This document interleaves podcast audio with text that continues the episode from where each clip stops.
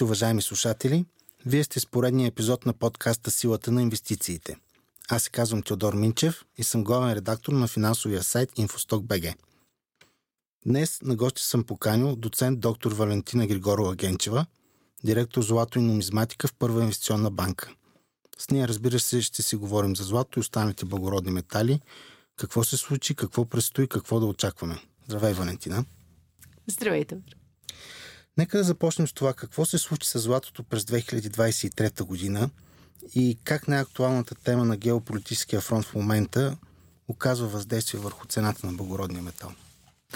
А, през 2023 година и по-точно през месец май златото отбеляза отново а, един своеобразен връх в а, ценовите си нива, а именно 2036 щатски долара за троюнция, т.е. отново беше минат символичния кап, символичния връх, символичното препятствие от 2000 щатски долара за цената.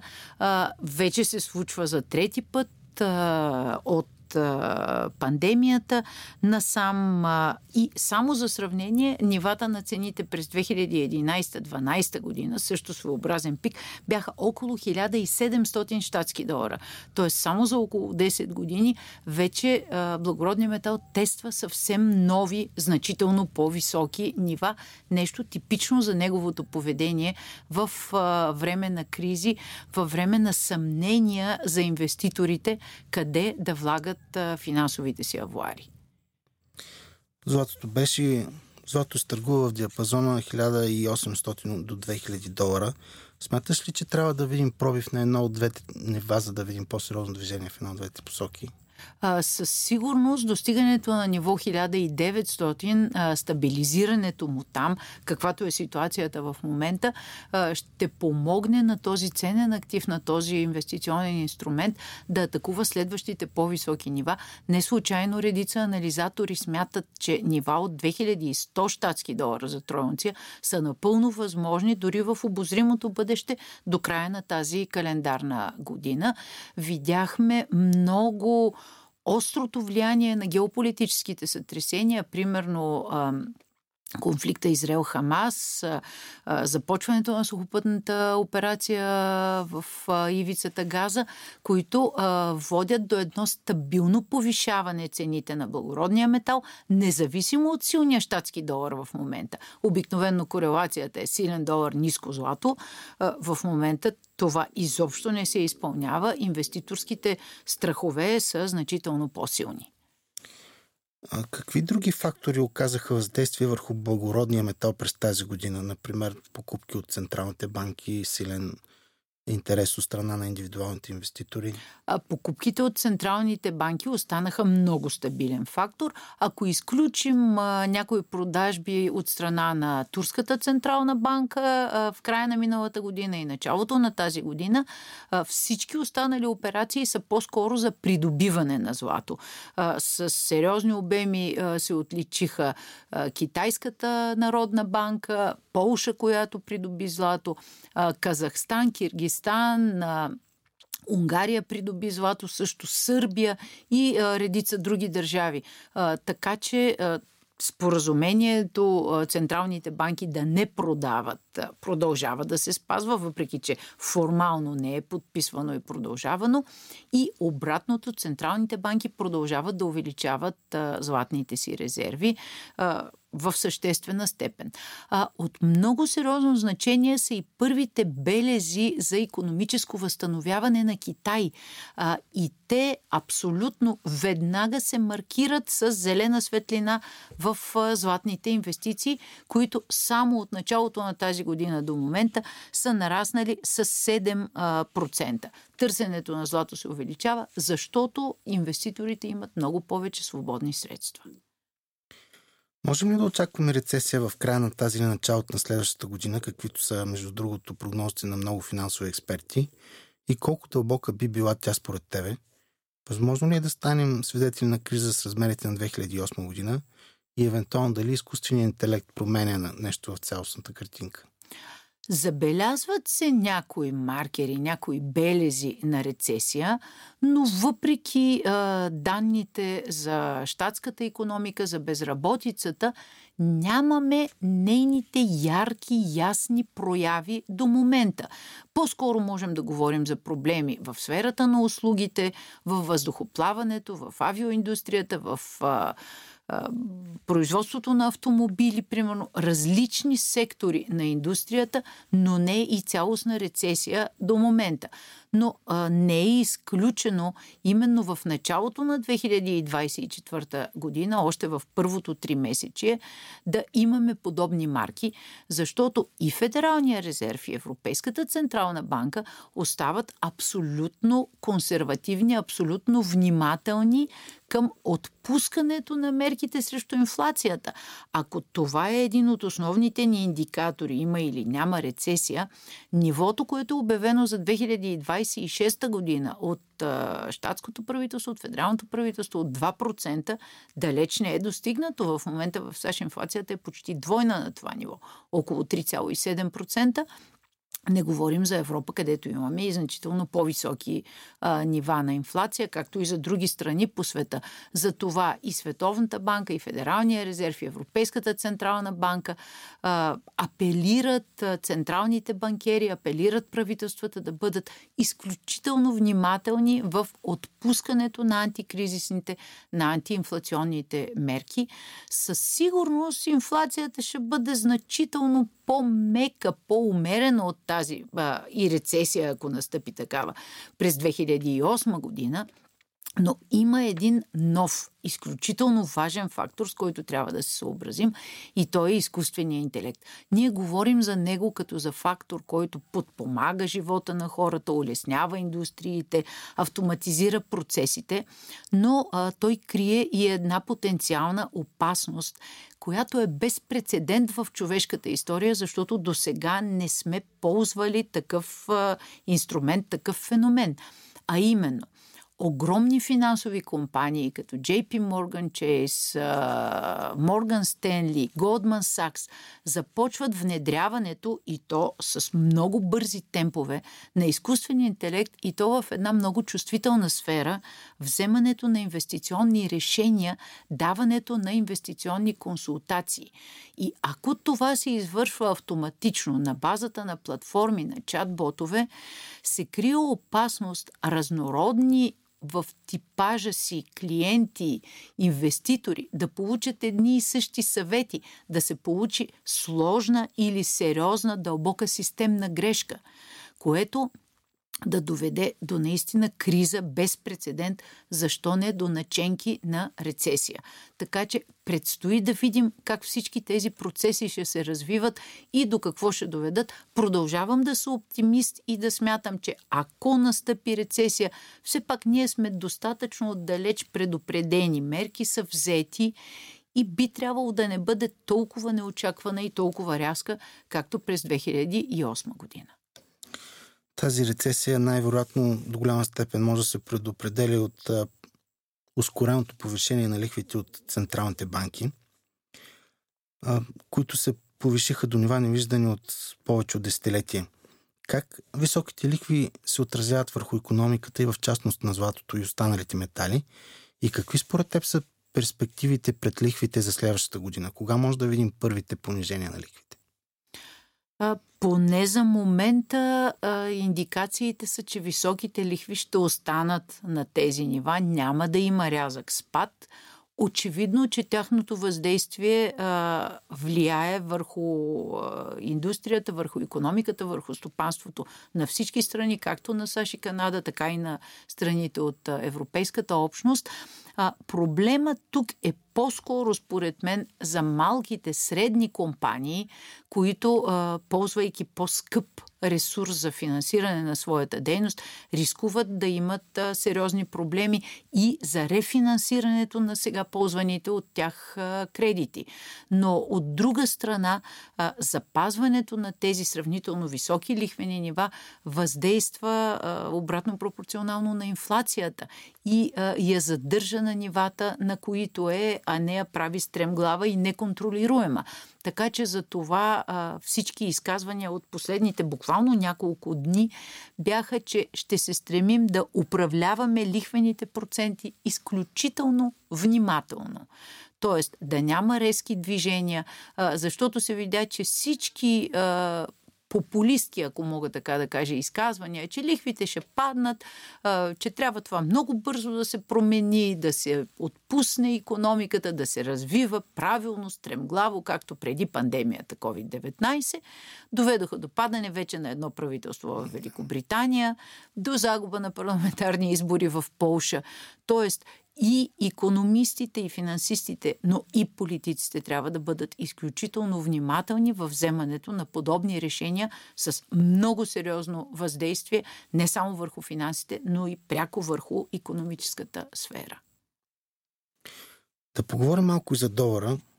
Доста хора се интересуват от нивата на долара. Той до голяма степен предопределя и цената на златото.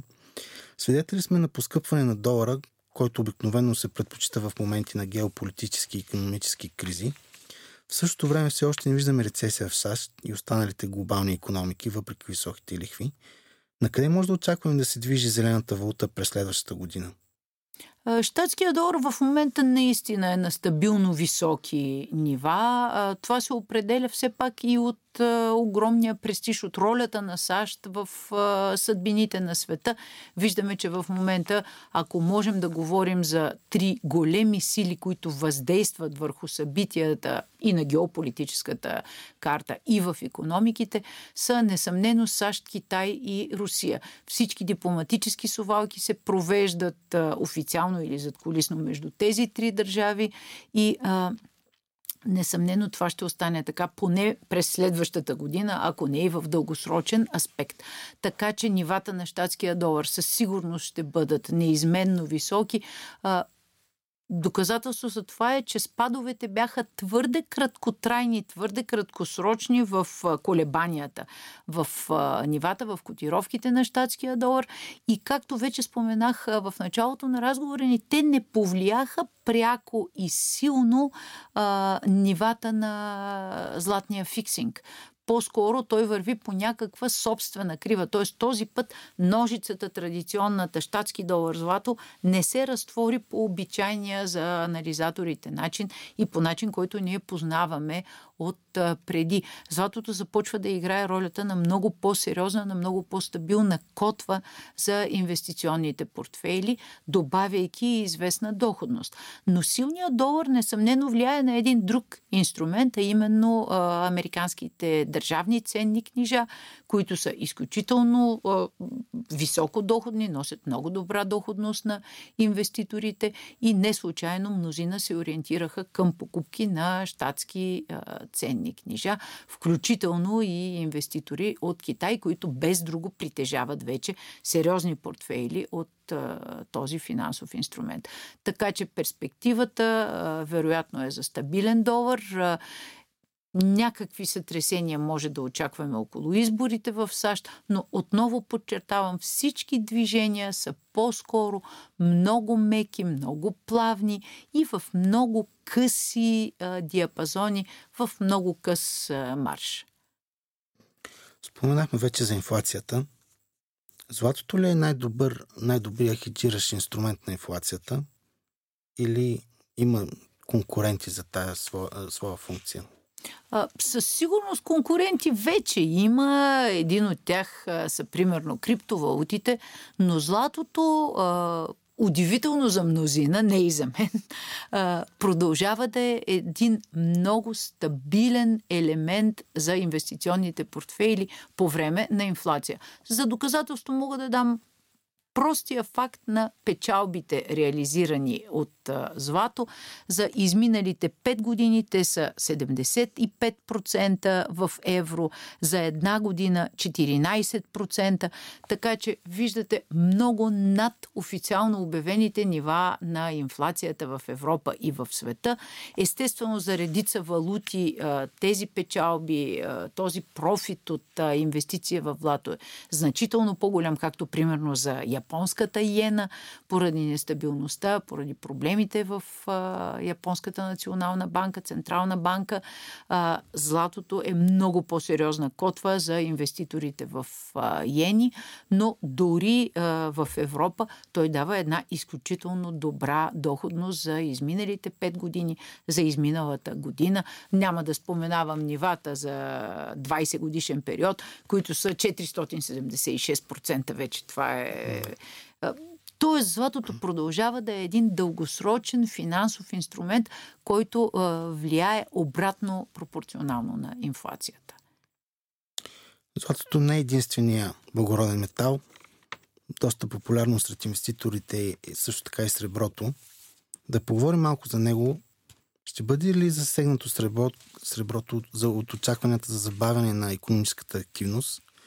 Следствие на високите лихви или новата зелена економика може частично да неутрализира този ефект? Какви са твоите очаквания за цената на метала през следващата година? И може ли то да бъде голямата положителна изненада за инвеститорите?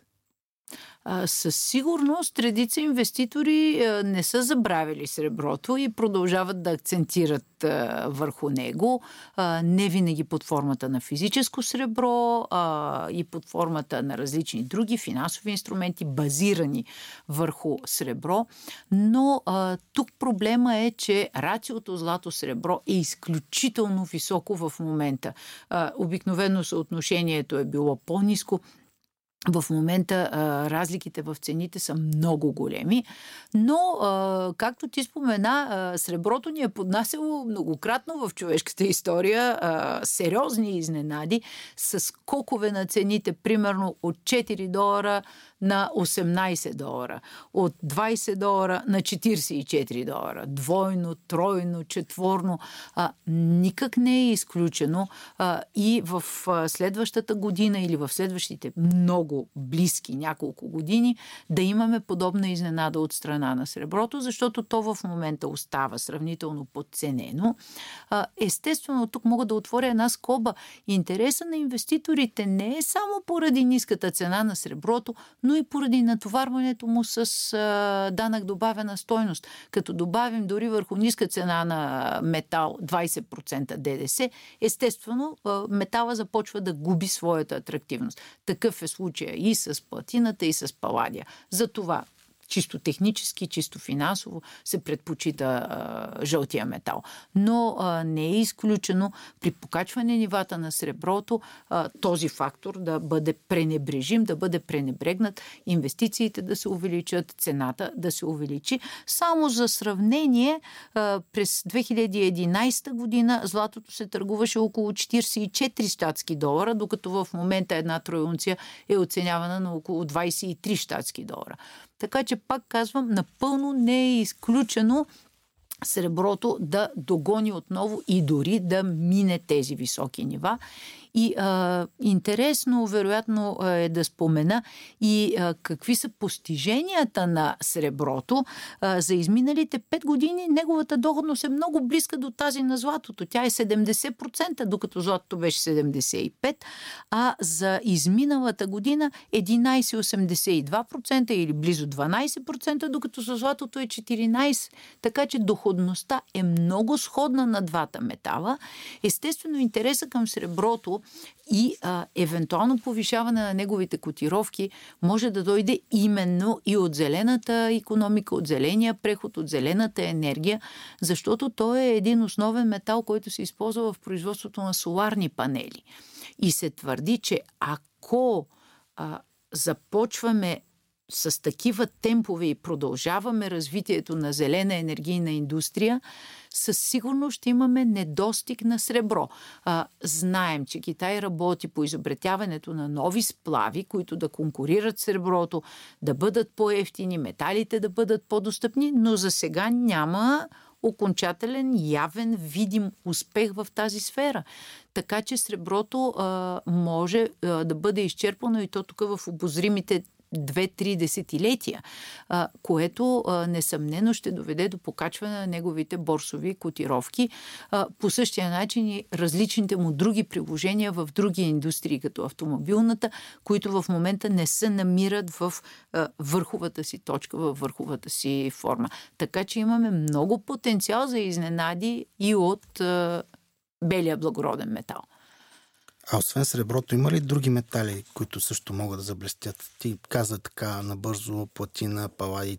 Какви са очакванията ти там? Да, при Паладия ситуацията е много интересна, защото огромна част от неговия добив, около 70%, идва от територията на Русия. И поради санкциите в момента имаме блокиране, така да се каже, на тази индустрия. Има добити количества, но и Паладия има а, многостранно, разнообразно приложение в а, различни технологии, в космическата индустрия, а, също в бижутерската промишленост. Така че и там можем да им, може да имаме изненади с а, по-високи ценови нива през следващата година и в обозримото бъдеще до около 2026 година. Да поговорим малко за нумизматика. Какви бяха тенденциите на миналата година? Кои според теб са монетите, които могат да са добра инвестиция от тук нататък и към които инвеститорите на дребно могат да се насочат в търсене на възможности? Изобщо какви правила трябва да се съблюдават от индивидуалните инвеститори, когато инвестират в колекционерски монети? Това е по твоята част. Навлизаме наистина в моя да. много любима тема. А, нумизматиката, както винаги, се държи а, изключително добре а, в а, момент на криза, в очакване на рецесия при висока инфлация огромен инвеститорски интерес. Тук говоря както за така наречената полунумизматика, много популярните в България монети Наполеон, британски суверен, които хората познават, в които хората инвестират от столетие, вече можем да кажем, и които продължават да са атрактивни и до днес. Те са изключително търсени, много добри ценови нива. Тук говоря за напълно автентични монети с историческа с допълнителна нумизматична стойност, сечени още през 19 век, а не за съвременни пренасечки, каквито имаме в случая с австро-унгарските инвестиционни монети, докати, крони и флорини. Но още по-интересна е ситуацията с добавянето на реална нумизматика, антични средновековни монети в инвестиционните портфейли и само за справка мога да посоча последните каталози на аукционни къщи. Аукционите минаха буквално преди а, дни.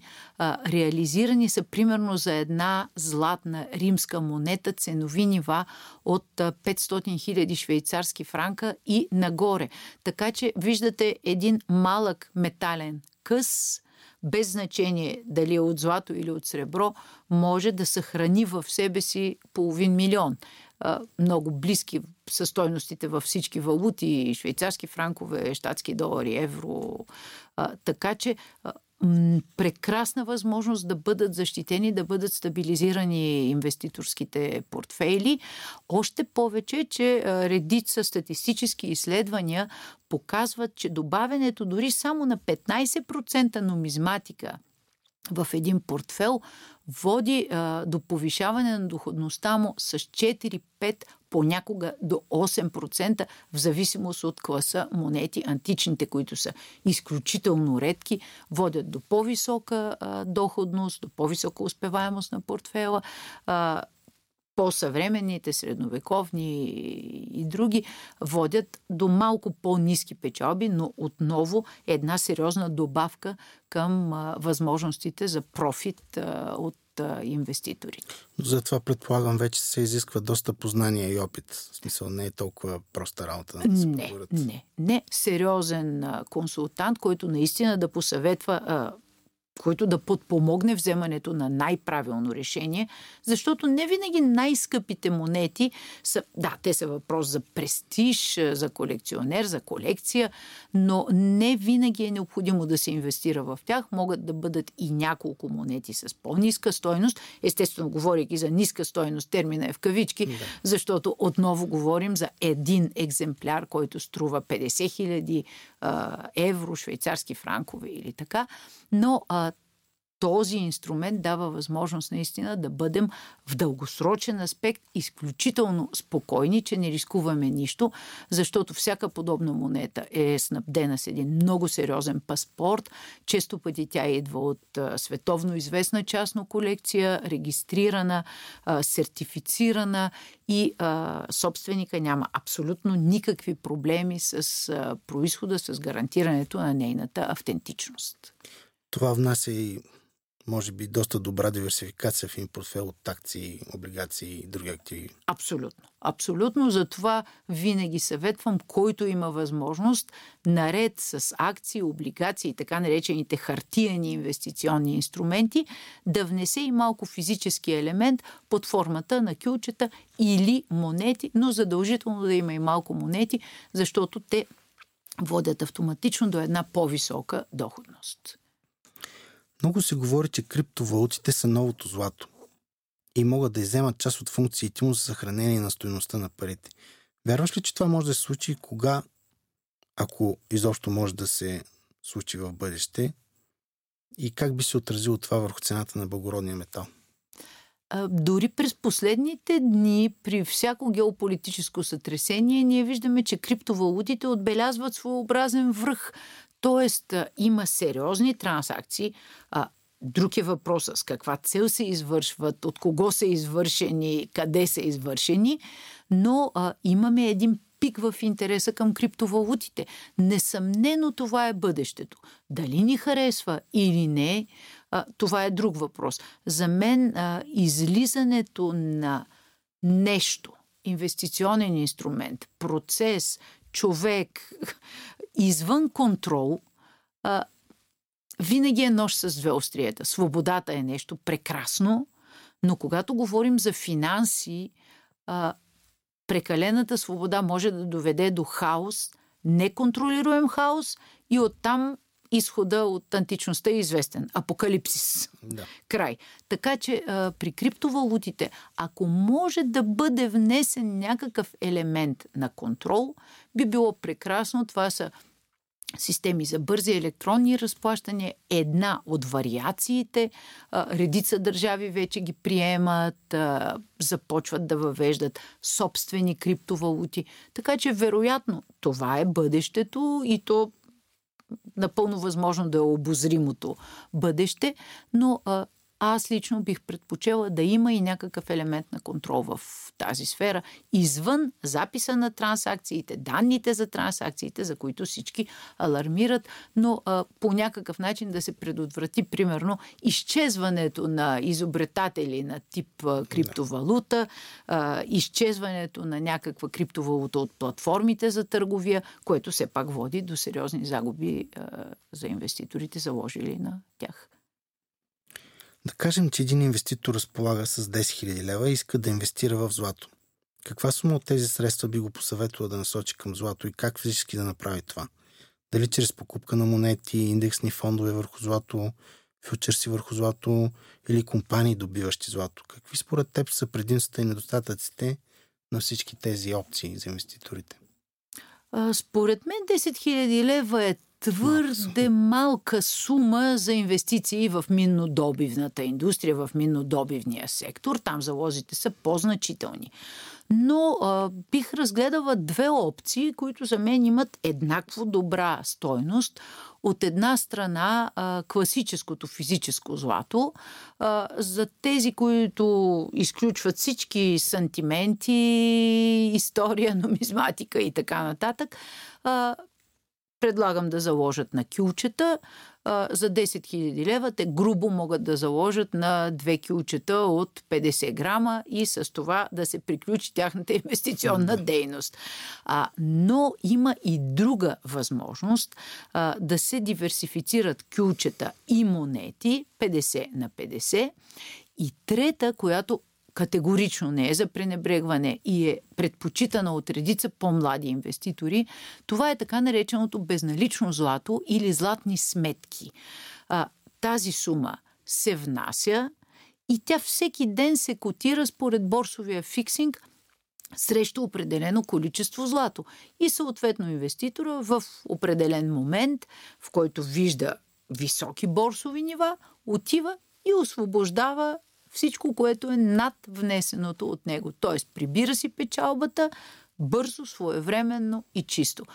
Парите продължават да работят или пък оставя парите с печалбата и вече капитализираните продължават да работят в съответствие с борсовите индекси. Това е една много добра, много чиста операция, без такси се извършва, няма такса за откриване на златната сметка, така че една прекрасна възможност за всички, които искат да реализират профит върху благородния метал, без обаче да купуват физическо злато, да мислят за неговото съхранение, кога да го продадат, къде да го продадат, на кого да го продадат.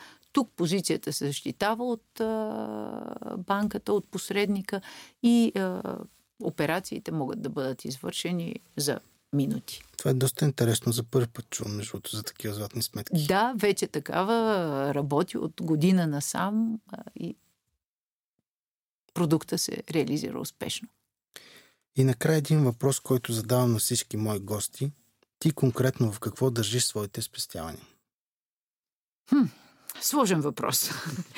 През годините варирах а, в според индивидуалните необходимости между недвижими имоти, но се вижда, че при тях и управлението също изисква средства и време най-вече, което започва да става по-скъпо от всичко. Така че в последствие започнах да влагам и в благородни метали, като мой избор са кюлчета, които са по-малки по обем, 50 и 100 грама за да може в случай необходимост бързо да бъдат превърнати, да бъдат обърнати обратно в а, кеш. А, като цяло се стрема да спазвам много старото еврейско правило, винаги да имам а, недвижими имоти, злато и кеш, общо взето разделени на три. За съжаление, в момента недвижимите имоти увеличиха главоломно своята стойност и малко нарушавам това да, рацио. Нарушавам, да, нарушавам правилото, не съм така добре диверсифицирана, но пък мисля, че това е едно добро правило за всеки инвеститор да има от трите разновидности, но при всеки случай да няма преобладаващ кеш, дори когато е под формата на банков депозит, защото така на практика парите не работят. Да. Много ти благодаря за този полезен разговор и ти пожелавам успехи. Благодаря. Моментът е интересен и се надявам, че в началото още на новата 2024 година ще имаме възможност да видим на практика част от процесите, за които загаднахме в днешния да, ни разговор. Да се надяваме. Благодаря ти.